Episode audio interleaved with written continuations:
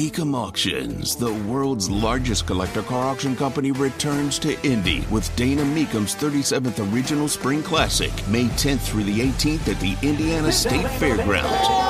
3,000 muscle cars, Corvettes, exotics, and more. Broadcast on Motor Trend TV and streaming live on Max. From avid collectors to those new to the Mecum experience, we welcome everyone. Register to bid now at Mecum.com. Andy Mohr Automotive Group hotline from ESPN.com. He is our friend of the show, Stephen Holder, with us. Stephen, I kind of laid it out this way. The Colts got, with no primetime games, exactly what I expected and what they deserve for a 4-12-1 type of season. However, I think what it did do, it did spring, even with a quarterback with the relative inexperience of Anthony Richardson as a rookie, assuming he is going to be that starter, it gives an opportunity of competitive hope. It may not give you a lot of greatness and, oh, my goodness, I can't wait until that game. But it gives you, if you're a Colts fan, I think some competitive hope, does it not? I think so. It is really dangerous to look back at last year's records and look at strength of schedule, okay? So I'm going to go on record saying that. Now, that being said, if you do that, they have the fourth easiest, quote-unquote, schedule in the NFL this year. I think, the division pairings are somewhat fortunate for them. The NFC South doesn't really scare people this year. They're playing I believe the AFC North. Certainly there's a couple teams in there that you got to worry about, but there's also, some teams that are in transition, Pittsburgh, and what is Cleveland going to look like? I don't know. So there are opportunities there. I also think, excuse me, the front end, even though that Jacksonville game opening week is probably going to end up being tougher than anyone expects because it's week one. But that being said, I mean Jacksonville, Houston. I'm looking at it here. Baltimore, Rams, Tennessee. That's your first five. I mean, that's a very, very, very manageable opening slate for the Colts. I ain't predicting they're going to be good. I'm just saying if they can be competent, you should be competitive and you should, have a chance to win some of these games. Well, I look at it like this, and I think I've given you this description before, and I know I've said it a number of times here. I think that they need to produce a season, much like we saw with the Pacers. And I'm not automatically suggesting that they don't make the postseason or anything like that. Mm-hmm. But you want to start where the Colts are starting right now, obviously, with a 20-year-old rookie quarterback and building for the longer-term future. But you want to give this fan base reasons to be excited. Now, you look at face value of that schedule. There's not a lot of names and a lot of teams that do that. But if you can pop a win here or there, build some excitement that hasn't been there in a bit, then I think that's exactly what this fan base needs here moving forward. And really, I think it's the type of schedule where you can get some guys acclimated that you absolutely have to get acclimated, and that's starting with a rookie quarterback, Stephen. Yeah, I have felt for a very long time that this was never about this season. It's not, for me at least, about wins and losses. It isn't. And it's a kind of repeating what you just said. It's about I want to see what the future holds. I want to get a glimpse of what the future holds. We're going to know everything about Anthony Richardson by the time this season is over. That's not what I'm saying. I mean, how this is a process, right? You can look at like Justin Fields, for example, and you can see progression with him, but you also can admit that like he's not a finished product, So that's totally possible. That could happen, but hopefully it's a more clear picture or a clearer picture sooner than later, sooner than, for example, Justin Fields, which has been, it's been a little bit of a tough go for him just because I think the team around him, the Colts, I think have a better team than Justin Fields had as a rookie and probably even last year where they really didn't spend very much money on that roster. So they have a better supporting cast, I believe, right now than Justin Fields has had. And he did enough to show that he could be a long-term answer. And, Anthony Richardson is, in many ways, has more going you know, with his physical talent. So I don't know, man. I just think I'm with you. I do think it's really about show me something. I don't care what the record ends up being. I'm not saying you can't. I'm not saying that they should win or lose winnable games. If they're in the games, they should find a way to finish them. But it's not the end all be all for me. It's about just show me something. Let's see where is this team going in the long term.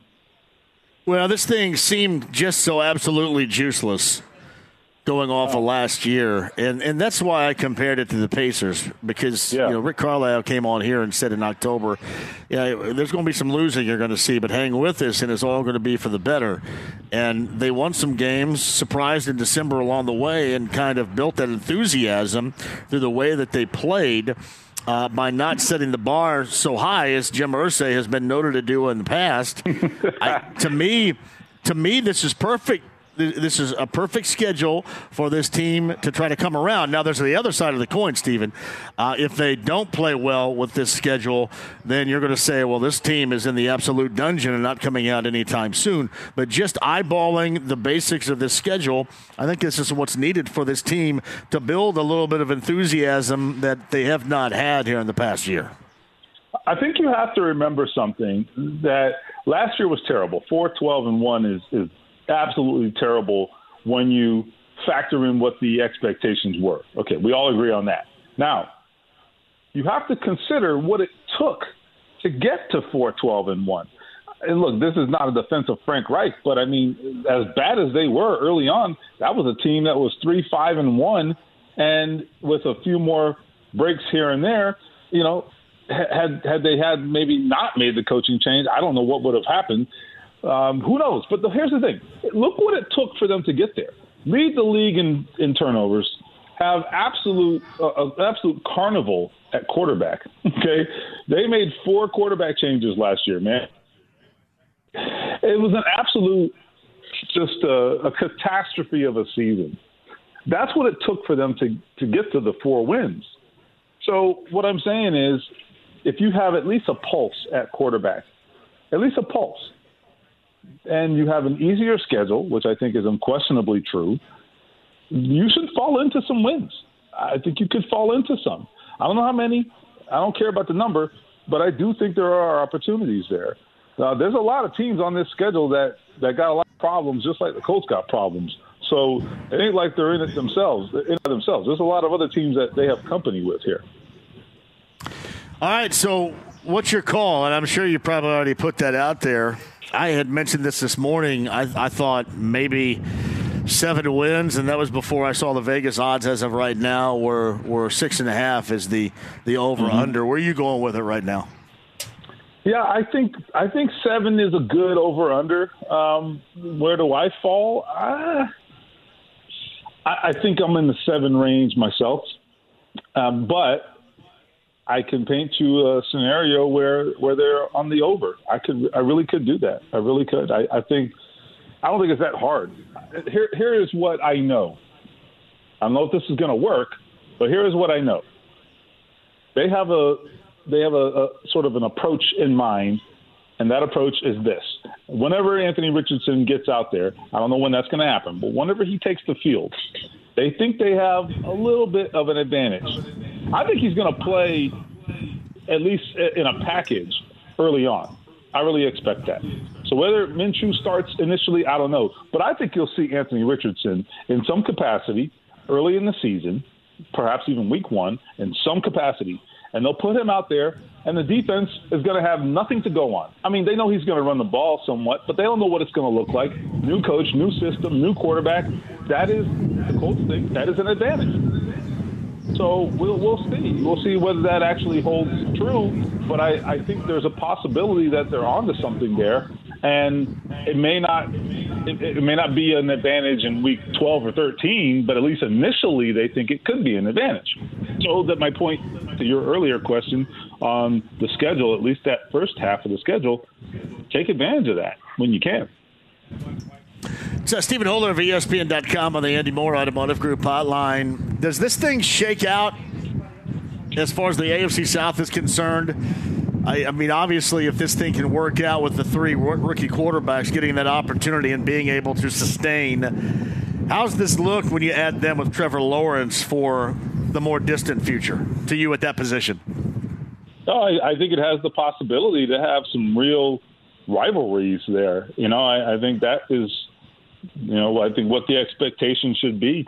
You know, we've seen this in other, you know, in other divisions. We haven't seen it in the AFC South lately, but there definitely have been instances like that. I mean, don't you think that in the AFC North that Lamar Jackson and, you know, say, I don't know, against the Bengals, right? I mean, you're going to see battles between those quarterbacks, you know, for many, many years to come. I think that's a good example of maybe, I'm not saying these guys will ever get to that level, but, you know, there's a good chance for young quarterbacks in this division. There's a good chance a couple of them are going to turn into really good quarterbacks.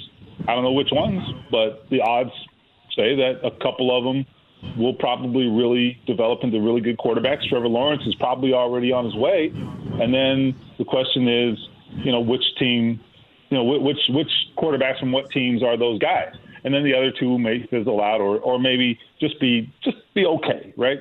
But I do think the odds are in our favor that a couple of these guys at least will be really good. And that'll add some excitement to the division. And the Colts have to hope they have one of those two guys. Hey, Stephen, final thing before I let you go, and maybe you know this, maybe you don't, I'm not sure, but I'll ask you anyway. When did the Colts find out that their destination was going to be Frankfurt, Germany, and were they happy with that compared to being able to go to London again?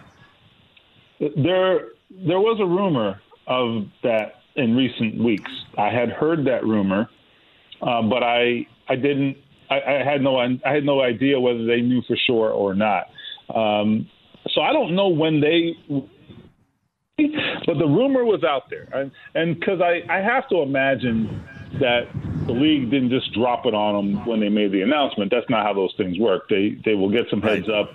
And so, and even when they're thinking about it in sort of determining who may or may not go, you know, there's conversations with the league even at that point. So I think I could tell you from an ownership perspective, Jim Irsay loves these opportunities. Look, I was there with him in London, you know, a few years ago, and he was like a pig in slop. He loves that because it puts you in the spotlight. It puts your team in the spotlight. And he loves when his team is in the spotlight. That's why he loves primetime appearances and all that. So from an ownership perspective and from a, you know, the executive top-down perspective, I'm sure they love it. It doesn't cost them a home game either. So if you do go overseas, you want to go when it's not your game. And that way your fans don't lose a game. So I think from that perspective, they like it a lot. From a football perspective, it's tough, and it does make your life more challenging. So they probably don't love it on that side of the building. I just kind of wonder if they dig. I'd heard that the allotment is going to be around 600 because of the size of the stadium ticket-wise. Oh, I don't expect it to be a lot. Yeah, it's not. It's not their game, right? So remember. I wonder how much they love that. I think for 2016 in London, I think they got 1,000 for friends and family of the team, and then 1,000 for the fans. I think that's the way that it went. But that's certainly a hell of a lot more than 600, I think, that the fans are going to get. So that may end up being, for those fans, much like me, I really love going to London. I like to go to Germany, but I kind of wonder just how much of an option that's going to be and how valuable, how hot a commodity that ticket may end up being. I guess we'll see. No, it's a good question. I do think you have a couple of variables here. You have the size of the stadium, which is notable, but I think it's, 46,000, I believe. So you've got that as a variable. And then the other variable is that it's a Patriots home game. So if there is any sizable allotment, they're going to have more of it. You know, they're going to have the lion's share of that. I also understand that the Patriots have something of a fan base over there in Europe. Just, I think Tom Brady kind of globalized that team a little bit anyway. So they've got that going too. The tickets that are sold to Europeans, Germans, et cetera, there may be quite a few Patriots fans among that group. So, look, this ain't going to be a favorable venue for the Colts as far as I can tell.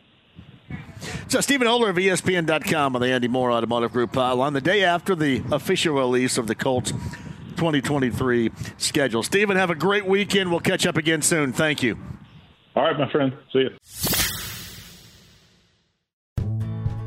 Life is so much more than a diagnosis. It's about sharing time with those you love, hanging with friends who lift you up, and experiencing all those moments that bring you joy.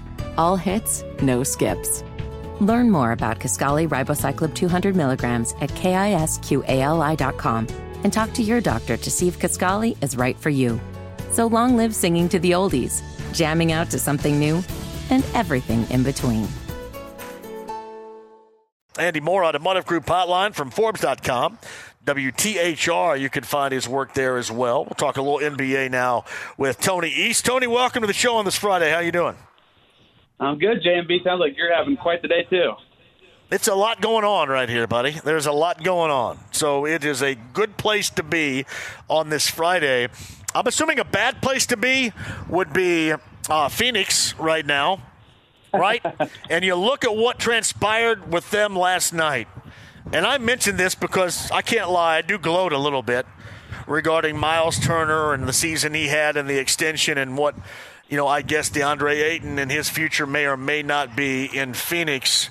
But how fortunate are the Pacers that now Phoenix decided to go ahead and match that offer sheet of last July and move forward with Ayton and now be in the position in which they are in Phoenix. How much of a good fortune was that for the Pacers all in all?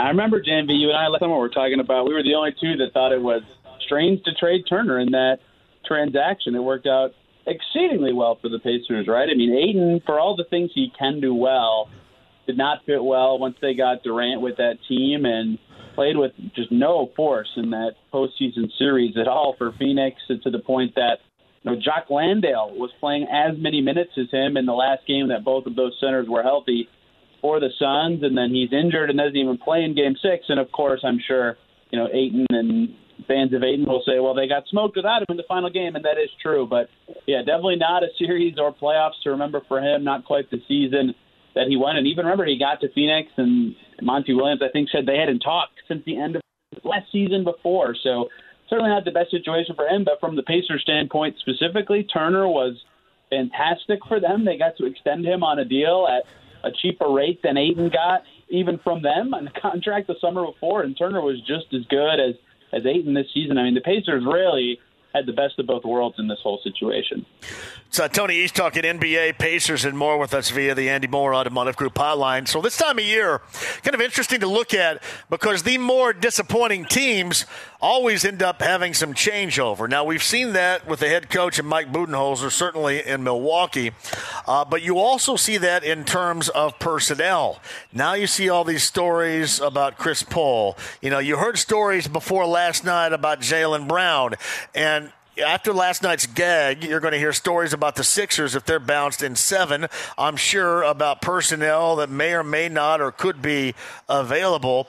Is there anybody out there right now on one of these disappointing teams that you think a team like the Pacers with some money to spend in the offseason may have some interest as a part of? Yeah, they got to be watching all these teams that are going to change direction or do whatever is going to happen next for them, right? And I think the best player who could maybe wiggle free might be Khris Middleton with the Bucks. You know, he just had a down year coming off of an injury with Milwaukee, but there obviously changes have already started with that franchise, like you said, with Budenholzer being fired after they saying they lost in the first round. It just brushes over how bad that series was for them. I mean, they got steamrolled and smacked and everything by that Miami team in 5 games, and Middleton was not particularly good in that series. He has a player option, but he at his best has been just awesome for them. He was a big part of their championship team a few years ago, right, which, of course, is a trait that the Pacers would want. Three-time All-Star, yes, 3 times in the last 5 years he's been an All-Star, over 20 points a game scorer, and the big thing for the Pacers is, one, he can shoot, of course, that's valuable, but he plays on the wing, right? They really, really need guys at that position. The, of course, troubling part is he's 31, right? That's the wrong side of 34. Their current timeline, but if he is a guy who turns down a player option, becomes available, perhaps could be one that they look at. Philly's weird because outside of James Harden, a lot of their guys are under contract for next season, so not anybody there. If they change directions. The Suns have no depth, not a lot of interesting talent that could wiggle free. So Boston, you look at, they have kind of a lot of interesting pieces. I'll be fascinated to see what they do, right, if they lose their Game 7 to Philly. Does Jaylen Brown, does he turn down a Supermax and become free? He'd be a guy you'd have to trade for, but, I mean, in terms of timeline and skill, like almost exactly what the Pacers need, right? So a Celtics loss would certainly be something that I think the Pacers would be interested in seeing as the playoffs progress. But those seem like the teams most likely to have at least some sort of roster change, given how the first round went. And I'm sure every team, Pacers included, will have their eyes on them. So Tony East joins us again. It's Forbes.com, WTHR.com, Locked On Pacers. You can find him everywhere covering the Pacers. Tony's via the Andy Mohr Automotive Group hotline. How much in and around, because this is a team that obviously wasn't a part of, you know, what we're talking about right now, and they've been gone for a while. That's the Toronto Raptors. You would expect with Nick Nurse being gone, some major turnover there. Does that give you thought that maybe there could be even escalated interest in Anunoby from a Pacer standpoint? Because that's been a rumor that's been out there. It quieted down. I'm assuming at some point it's going to amp back up. How much of a realistic possibility is Anunoby from a Pacer standpoint to you? He's a great player, of course. He's only 25. He turns 26 later this year. But he's he is, on paper and even in real life, like a perfect fit in terms of his skill set, his tenacity on defense, his age, right? His contract is short. He's a player option for the season, not the one coming up, but the one after that. So really only one more guaranteed year on his deal. But these rumblings started, I think, last summer. Jake Fisher over at Yahoo Sports reported a story about, Anunoby and his role with the Raptors, that team that has Scotty Barnes, has Pascal Siakam, right, has other forwards that demand the ball, not necessarily guards. I don't think, I think all players in the league know that ball handlers are going to have the ball more, but his role just has not been very huge with Toronto at all in his career. So if the Raptors' plan next season is truly, we switch our coach and hope we can be good enough to run this thing back, right? Anunoby's usage, 19.5%, that's below league average, right? That's a pretty small number just in general for a player of his kind of talent and size level. If they are just kind of flipping the coach over and he's still at a smaller role than maybe he wants, that might not be amenable to him. And I'm not saying that they will or won't trade him, but that's a small role for a guy who probably thinks he's better than that. And if he is free to be had in the trade, which I don't know if he is or isn't, but it sounds like a lot of teams had interest in him this past season. I mean, he is the exact type of player in terms of, an all-defense type, a good shooter, that is exactly what they need on the wing, and he's in their perfect kind of age range to grow forward if they could offer him an extension. He is a great fit for the Pacers should the Raptors change direction and not maintain him. Yeah, what do you think? Is that your expectation that will happen there? I think they're going to try to do what the Pacers tried before last season. I think they're going to change their coach and hope that their team can kind of look similar and be better with a new voice, but that didn't work for the Pacers, right? They had to rebuild, and they worked out fantastic for them. They have Tyrese Haliburton now. We'll see if it works in Toronto. Maybe I'm wrong, and they make a ton of changes across the board. But, they were adding talent to their core during the season, like Jakob Poeltl. They traded a first-round pick for. So I truly think their decision-makers believe in their team, but the question is, if a new coach doesn't fix it, what will? At some point, you've got to change directions a little bit. Tony, to be fair, too, getting back to the Ayton thing, obviously once Durant got there especially, he got even more covered up than he was before. Would he have been more workable in this system with Tyrese Haliburton as we have seen Myles transform into this past year? Would you trust that would happen as long as the guy that's pulling the trigger is Tyrese Haliburton? Yeah, absolutely. I think that's the case. And I think, it's interesting looking back at Ayton's kind of statistical profile and his career through the years, like his really good playoff run, right? That year they made the finals and he was playing good defense and scooping up every rebound and shot like almost 70% from the field. That was Chris Paul's best year with the Suns, right? He had a really good point guard on his team that could kind of run the show, get him the ball in good spots and make it happen. And, some of Ayton's decline is himself, right? You can see him play and see him be less engaged. There's that viral clip of him just standing there while Jokic battles for a rebound and the Nuggets score. But at the same time, on the offensive side of the ball, his possessions have been more challenging, right? As Paul's kind of become worse, and they've gotten different talent in the door with Durant, too, who's not as good of a setup man. So I think that's part of it, and the reason that's relevant for the Pacers is, of course, they have Haliburton, who can be, you know, one of the best setup men in the league, right? Playing with him is something that the franchise thinks could be appealing to other free agents. You know, it was reported by Jake Fisher again that Haliburton was involved in the pitch to Ayton last summer, right? And he did end up signing with the Pacers before the Suns ultimately match that deal. So I certainly think he would have helped. I think the way he plays, Haliburton plays in pick and roll and in the open floor, would be great for any big man, especially one like Ayton, who is kind of bouncy and can make plays around the rim. And so I think, as evidenced by Chris Paul's kind of decline, a better point guard would be better for him. And I think if he does end up on a different team at some point, that'll help him. Tony East with us. The draft lottery, the selection process is coming up next week. What are the odds dictate to you what, as we sit here and talk about it right now? Yeah, the odds are so confusing, Jim. I mean, it's just... Well, that's why I'm leaning on you for this. They've got about a 1 in, like, 12 chance of the number one pick, and, I mean, that's franchise-changing. That's everything for this draft. Wembanyama looks like he could be one of the best prospects ever at this stage. Like, he's not coming to the the draft combine because his team is still playing in France, because their season is still going, and he's the best player in that league as, you know, a 19-year-old. He's incredible on both ends of the floor. In terms of jumping into the top four, about a 30% chance for the Pacers to do that. The top three certainly looks like it's a little bit different than 4 through maybe 8 or 9. So jumping to the top three would, of course, be significant for the Pacers. There's about a 7%, little under that, chance for every single pick that is drawn that it will be the Pacers. So 1, 2, 3, and 4. So they've got good shots, good-ish shots of jumping up, but, of course, they won't be the favorites to do so. Last year they were at 5 before the lottery. They ended up at 6, right? They got jumped by one team. So we'll see if they can do it. The last two teams that jumped up the last 2 years were the Kings, who had the 7th best odds, and I believe the Pelicans had the 7th best odds, and hey, there you go. The Pacers have the 7th best odds this year. So history says maybe, and they would really like to see that happen, of course. I know today, too, they brought in some players before that draft combine, and I guess the top of the list is Jaime Jaquez out of UCLA. Now, collegiately, I loved watching this dude play. He was fun as hell to watch. He was tough as hell to watch. I don't know, as far as the Pacers are concerned, maybe with one of their other picks. Again, I don't know if they're going to even end up keeping those, but he was one of, I believe, 6 brought in today. But let's just say, Tony, for the sake of this argument, in the range in which you believe they're going to be drafting with this lottery selection, is there a player that you think, a player or two, you think would be available that would be a good fit here? Yeah, there's a couple of guys I like in the 7, 8, 9 range where they could end up if they don't jump up.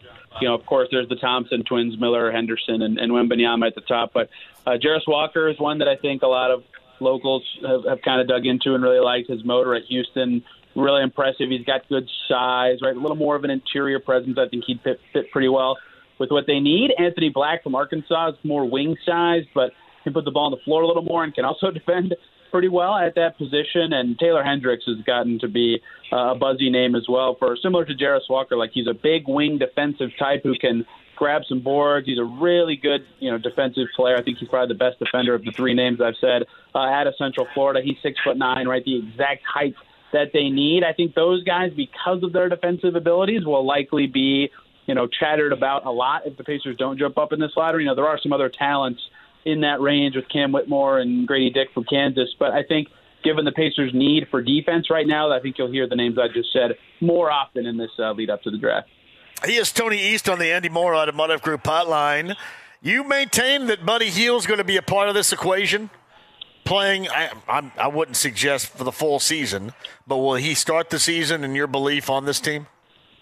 That's a great question. I think the end of the season sort of tipped that maybe he won't be a starter next season if he is back. Right? Mathurin did move in, I think, for the last 8 games for the Pacers as their starter. And when Kevin Pritchard was asked at his end-of-season kind of exit interview media availability, he talked about Buddy Hield and a potential contract extension next season. And he said, we've got to find a role that makes sense for Buddy Hield and that everybody's a part of. And you know, I don't know if they think they found that yet, if he's saying things like that. And so if he's coming off the bench and he doesn't love that role or anything like that, perhaps they don't think he's a part of their future. But, I mean, he was huge for them this past season, right? He played every single game. He was healthy enough to play in.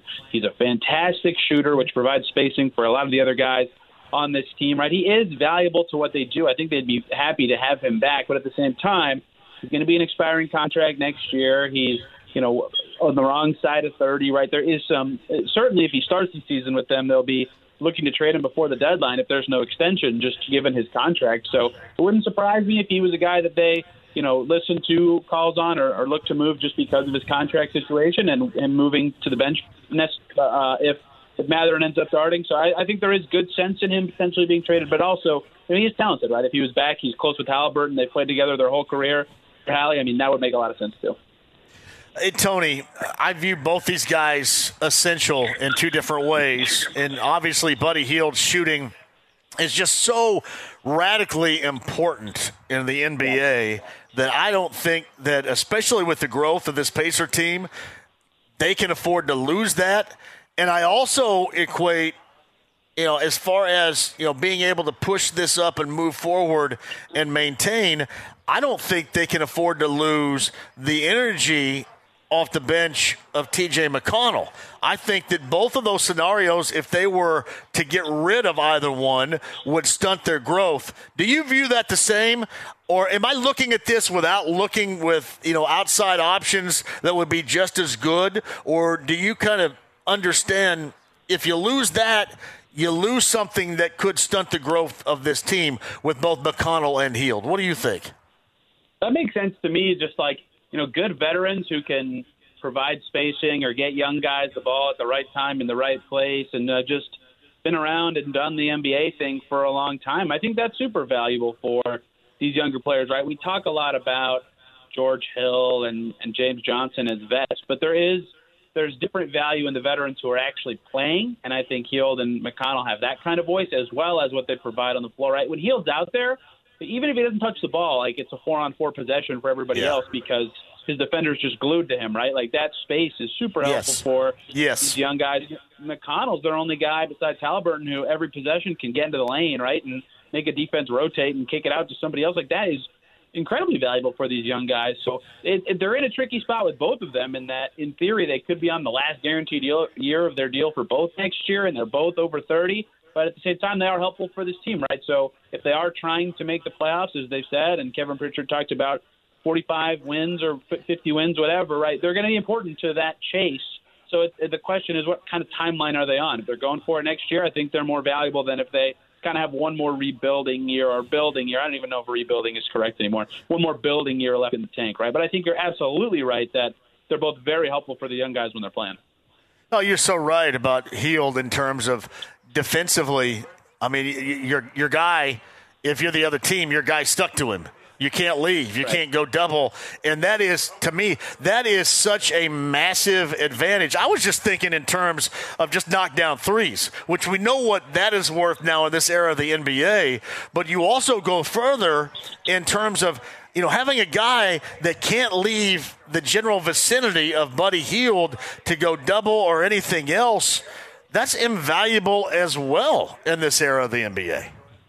It absolutely is, right? That's like even Doug McDermott, to a smaller extent, kind of had a similar effect when he was here, when he was their best shooter. Like teams were terrified of leaving him open or letting him get a half step when he was doing that little two-man game with Sabonis that they did so well together. And like you can just look through the numbers of points per possession, right? When Buddy Hield's in the game, the Pacers score like 3 more points per 100 possessions, right? Like that's a lot. That's like basically 3 points a game over the course of a full game. And that's not just his offensive ability. Obviously, he's a good offensive player. That's also how much easier he makes it on everybody else, especially Tyrese Haliburton, when they're out on the floor. And their synergy certainly is a big value for this team as well. And their 2-point percentage is actually the number that jumps up the most when Hield's in the game versus when he's not, right? And I think that is the testament to the spacing he provides, that those looks at the rim and inside the arc are way more open or are way easier to do. There's less double coverage, like you said, covering from somewhere else.